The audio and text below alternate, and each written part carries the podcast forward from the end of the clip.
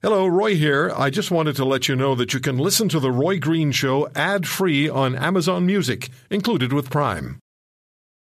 Does Monday at the office feel like a storm? Not with Microsoft Copilot. That feeling when Copilot gets everyone up to speed instantly? It's sunny again. When Copilot simplifies complex data so your teams can act, that sun's shining on a beach. And when Copilot uncovers hidden insights, you're on that beach with your people and you find buried treasure. That's Microsoft Copilot.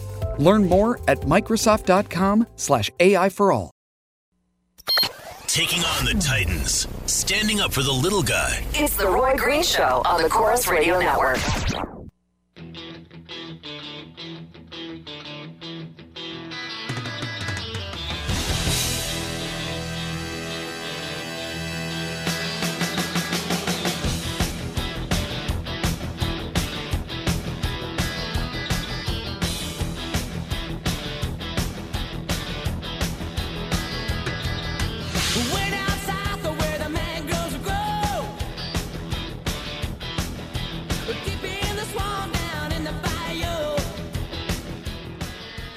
Bernice Thomas is uh, the sister of Canadian Robert Hall, who, with his uh, partner Marites Flor and fellow Canadian John Ridsdale, was abducted by the ISIS aligned Philippine terror group Abu Sayyaf.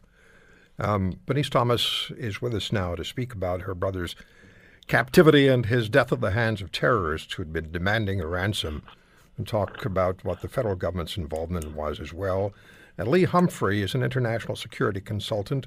He was just in the Philippines and knows much of the background story of the abductions and murders of Canadians Robert Hall and John Ridsdale and how the mission fell apart. Lee's been a guest on this program many times. Bernice, thank you for taking the time to talk to us and, and our condolences on the loss of your brother. Thanks so much, Roy, and um, I really appreciate your interest and your listeners' interest in the, in my brother's story. We're all very interested, keenly interested in this country when something happens, something terrible happens to one of our fellow Canadians, and particularly when the federal government has an opportunity to to intervene successfully. And Lee, that that opportunity existed for the federal government, did it not? It absolutely existed, Roy. Uh, the, the federal government had a, a great opportunity working in conjunction with other Western allies, uh, specifically the United States and the Philippines military, uh, um, who worked tirelessly together uh, to to uh, ensure that there was an opportunity to rescue these two men before they were executed. Bernice, your brother and Mr. Ridsdale, they weren't specifically targeted. They were just they were they were victims of opportunity for this terror group, correct? As as far as I understand it, and you know through research and what I've I've been able to uncover, it seems that you know Abu Sayyaf and uh, others of their ilk naturally would target um, sort of expat destinations, and um, this was one of those incidences where um, you know they they preyed on a marina where there were several expats, and so not targeted particularly at John or, or Robert, just luck of the draw. Luck of the, the, the, the unlucky reality that they were they were there and they had a light on when this Abu Sayyaf group showed up at uh, at the marina. When did you first find out about your brother's kidnapping, and was that group ever in touch with you directly or with your family? Um, the night that Robert was kidnapped, um, just as I was going to bed, I heard a brief sort of uh, 30 second blurb on a radio station I was listening to um, that said that there was a possibility two Canadians had been kidnapped in the Philippines. And I, of course, was con- concerned that it might be Robert. And then, you know, about 4:35 in the morning, got a phone call from another family member saying that he had been kidnapped. And um, yeah, so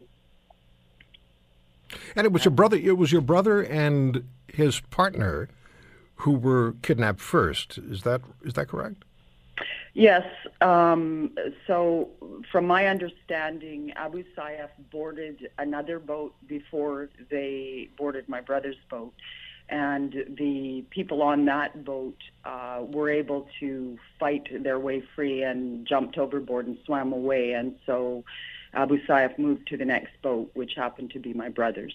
And um, and again, just by circumstance, he happened to be up at that moment and turned a light on, which alerted them to the fact that there was somebody in that boat. Yeah. Did that group contact you at any time? Um, we did have, um, we did speak with uh, Abu Sayyaf directly um, throughout this, you know, trying to negotiate with them. Um, but, you know, we know the outcome. It didn't work. Yeah.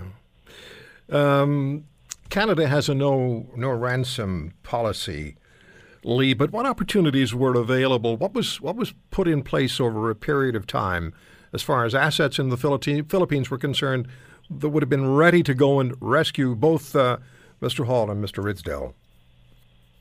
Well, almost immediately, within within a couple of weeks of the kidnapping, uh, the Canadian government deployed a, a small team of advisors uh, to meet with the uh, their counterparts in the Philippines and develop uh, various strategies for negotiation and for rescue, uh, and to determine exactly who who was holding them, where they were being held, etc. That escalated as time went on uh, within the Philippines to include U.S. assets that provided communications and intercept, satellite uh, surveillance, drones, etc. Uh, the Canadian uh, military uh, helped the Philippine military design and develop a, a formal uh, hostage rescue plan. The Philippine military, in approximately December 2015, uh, began putting selected members from a Marine unit uh, together and, and began that training process uh, with the anticipation that once the camp was finally determined and they had sufficient uh, evidence uh, that the uh, the Canadians, uh, as well as the, the Filipina and the Norwegian, were in one spot and that they could effect a rescue, that they would then do so. Um, they had that opportunity in, in March, uh, mid to late March of, of 2016, and, and the Canadian government uh, failed Well, let me ask you about let me ask you about that. Let me ask you about that because uh there would be considerable value, would there not, in the battle against international terrorism if a number of governments combined, in this case it would have been Canada, the Philippines, and the United States, would have combined to effect a rescue of the two Canadians who were kidnapped and being threatened with death. There would have been some value to pulling off a military intervention and saving the lives of these two Canadians. And yet, uh, our federal government, if I understand this correctly, it was our federal government that dropped the ball, and more specifically and more directly, the Prime Minister of Canada. Is that right?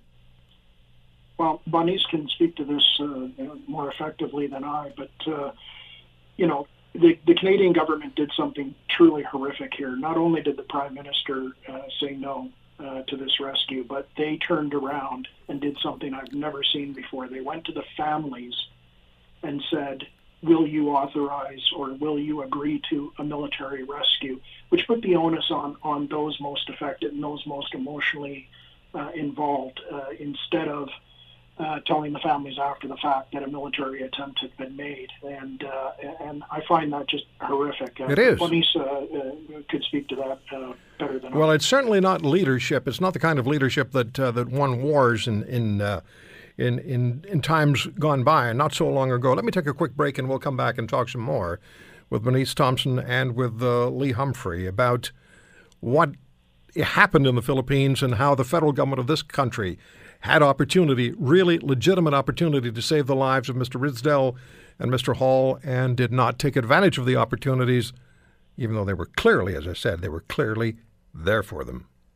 For more Roy Green, Visit roygreen.com for podcasts, blogs, highlights, and even a nice picture of Roy. back to the Roy Green Show on the Corus Radio Network.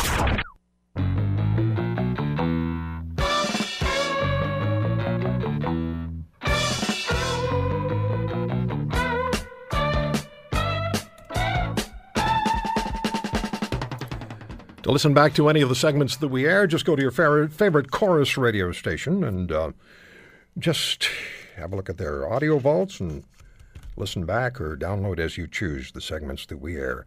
Bernice Thomas is uh, my guest. She is the sister of Canadian Robert Hall, who was abducted and uh, he was killed by the Philippine ISIS affiliated terror group Abu Sayyaf. He, along with uh, Canadian John Ridsdale, both of them were abducted. And uh, also abducted was um, Mr. Hall's partner in life, Marites Flor. She's been extremely, extremely important from uh, from what I understand, Benice. You have a very close relationship with Miss Flor. Yes, I do. What about um, what about the situation with our federal government? So they have these the as, the assets in place. The plan is in place to rescue your brother and Mr. Ridsdale. How do you how were you led to understand things developed in Ottawa after that took place, which eventually ended up with Canada doing nothing?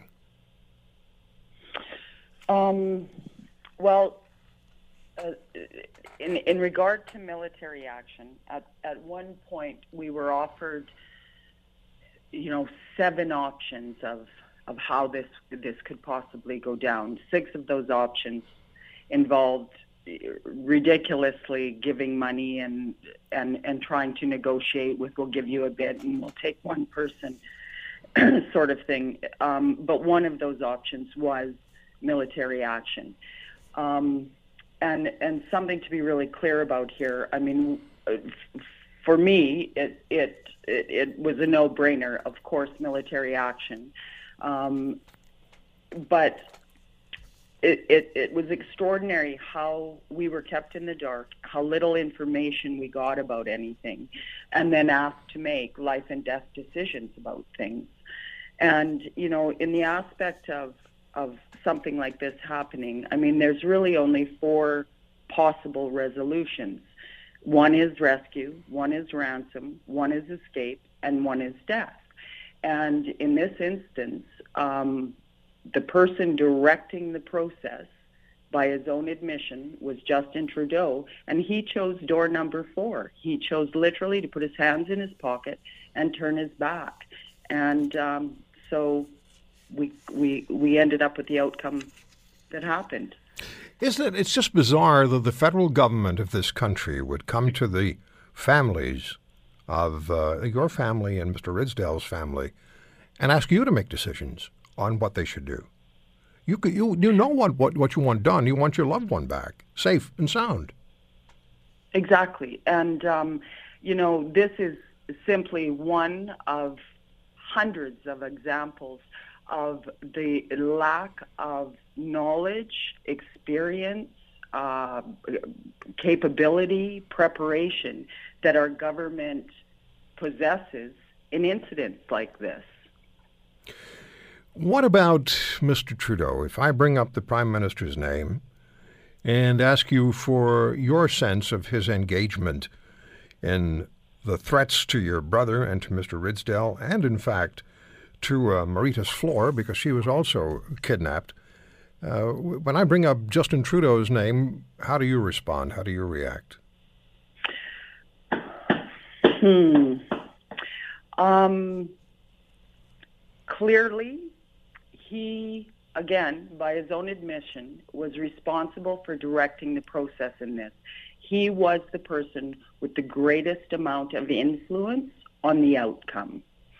Um, and to me, it appeared throughout all of this that he was more concerned about his image than the lives of two Canadians. And over and over and over again, that's what I witnessed. For instance, when he had an opportunity to visit the Philippines early on in the hostage taking, he arrived there with no sort of um, comportment of seriousness or somberness.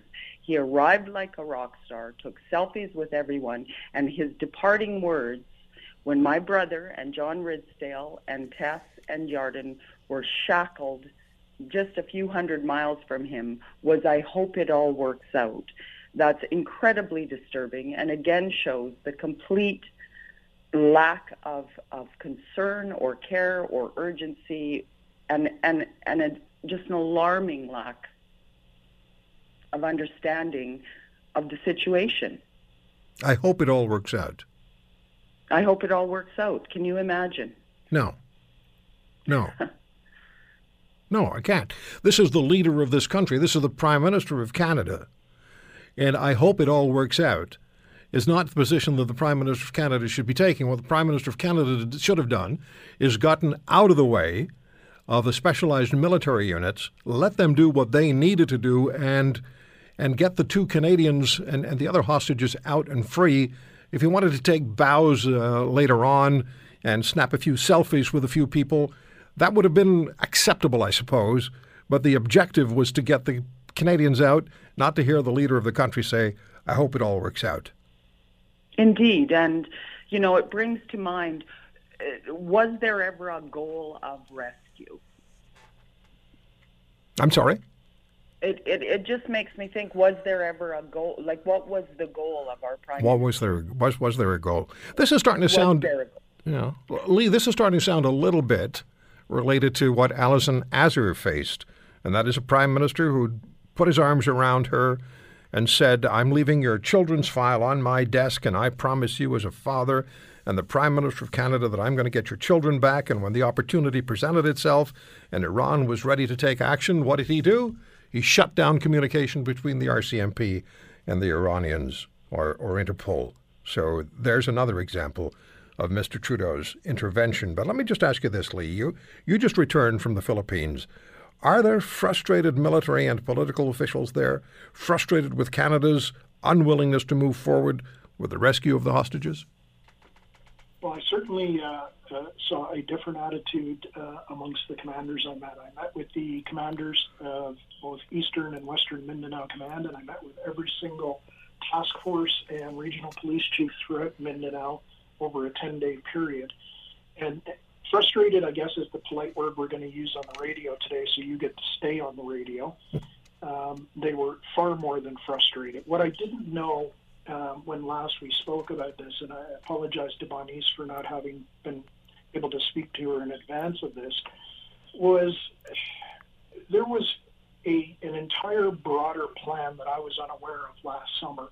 I knew very, very a great deal about the rescue mission. What I didn't know about was the broader shaping of the battlefield that was going on, the efforts to isolate this camp from other Abu Sayyaf units, the broader military strategy that was involved of deception, the over a period of, of two months in February and, and, uh, March of 2016, in anticipation of a raid, once they had de- determined the, the location of the camp, uh, the Filipino military carried out six major offensives in the area. They, they suffered 32 killed in action, 56 wounded in action, in order to shape the battlefield to the point where this camp was had as few guards as possible, and it was as isolated from Abu Sayyaf uh, reinforcements as possible. They did the same thing after Mr. Ridsdale was killed when they suffered another 18 killed and 22 wounded.